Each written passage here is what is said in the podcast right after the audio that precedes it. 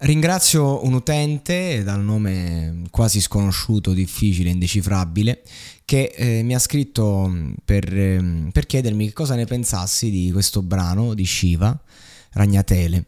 Io devo essere sincero, inizialmente dico sempre sì perché insomma già che una persona mi scrive, eh, magari mi fa complimenti, mi chiede la mia opinione, cioè nel senso è una cosa umanamente molto importante.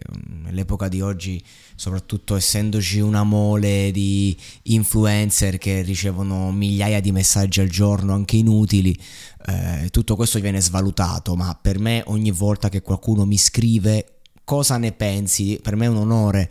Cioè vuoi sapere la mia opinione, cosa c'è di più importante di questo? Quindi ringrazio questo ragazzo e ringrazio chiunque mi scrive e vi invito a scrivermi se avete un pensiero. Io ogni volta però poi dopo che ho detto certo, certo, eh, faccio i conti e dico ma che cazzo mi invento perché fondamentalmente quante volte ho parlato di Shiva per esempio e non me ne frega niente di parlarne e devo trovare qualcosa da dire che non posso nemmeno stare qui a fare... La, la, cosa bella è che in questo caso ho avuto un, uh, un ottimo, diciamo, assist da parte proprio del brano in sé. Quindi un'ottima segnalazione. Eh, qual è il discorso? La cosa che mi è subito venuta in mente che può essere interessante.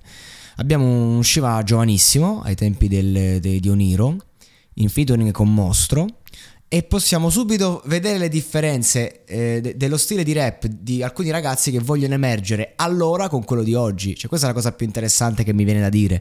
Avete visto Shiva? Avete sentito in quella tipologia di, di canzone, in quel periodo, eccetera, un po' tutte, la ricerca metrica che poi diventa un flusso di coscienza e quindi diventa ricerca intellettuale proprio della persona. Perché quando ci si mette a scrivere e si scrive eh, di getto, si scrive il flusso e, e, c'è un gioco appunto metrico dietro che tu devi seguire, quindi che succede? Che il cervello inizia veramente a farsi il culo perché quello che per noi sembra una cosa elementare, facile, solita, per il cervello magari è molto complessa e succede che ci si lascia al puro istinto. Ecco, questo era uno stile di rap che andava molto ai tempi, cioè l'artista si sedeva davanti al foglio, sceglieva il beat, la strumentale, che si doveva spaccare, ma diventava marginale nel momento in cui eh, poi era l'artista che andava a scrivere un qualcosa eh, che, mm, che, che aveva tutto, perché poi le barre erano più lunghe. Eh, tu in una quartina facevi un tot di giochi che andavi a esporre sia l'esercizio di stile tecnico, pratico, eh, lirico, ma eh, in quella roba c'erano sia giochi di parole e sia concetti più sentiti, quindi eh, effettivamente delle perle su cui si può riflettere ovviamente a seconda dell'età, quindi c'è la perla per il sedicenne, la perla per il ventenne, la perla sempre verde, no?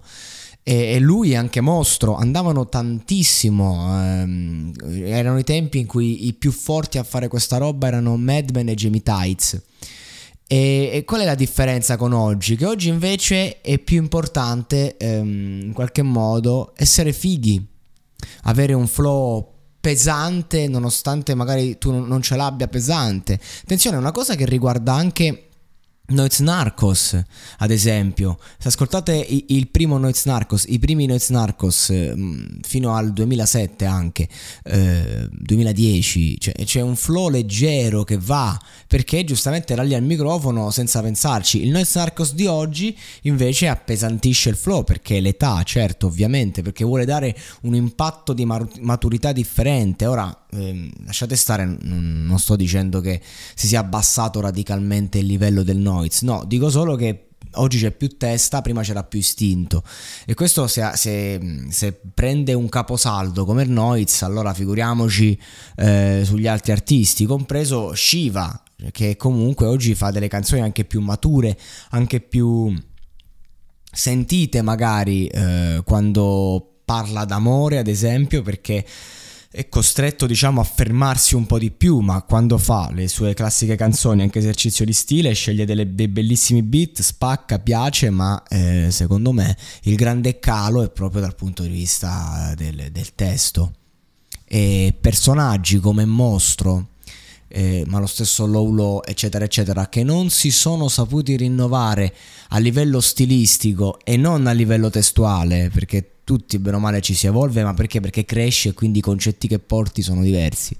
Ma non si sono saputi evolvere, port- presentano ancora questa tipologia di rap che appunto soprattutto a Roma, quindi Oniro Label e compagnia, era molto scuola a fare romano, quindi c'è da dire che c'è anche la radice di cane secco, non lo dimentichiamo mai, è lui che ha insegnato a rappare a sta gente, cioè fondamentale cane secco, bisfrattato, trattato male, considerato un rosicone del rap italiano. Eh, vorrei vedere voi che insegnate a rappare a tutta la scena e poi venite fatti fuori mentre quelli fanno i platini e ti trattano come una merda.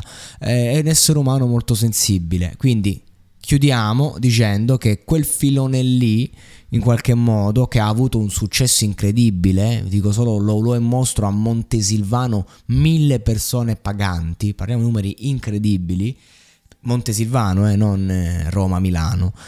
E questi sono numeri ai tempi inarrivabili ed era la prova che il rap fatto in un certo modo funzionava. Oggi è cambiato il pubblico, è cambiato il rap, è cambiato tutto purtroppo.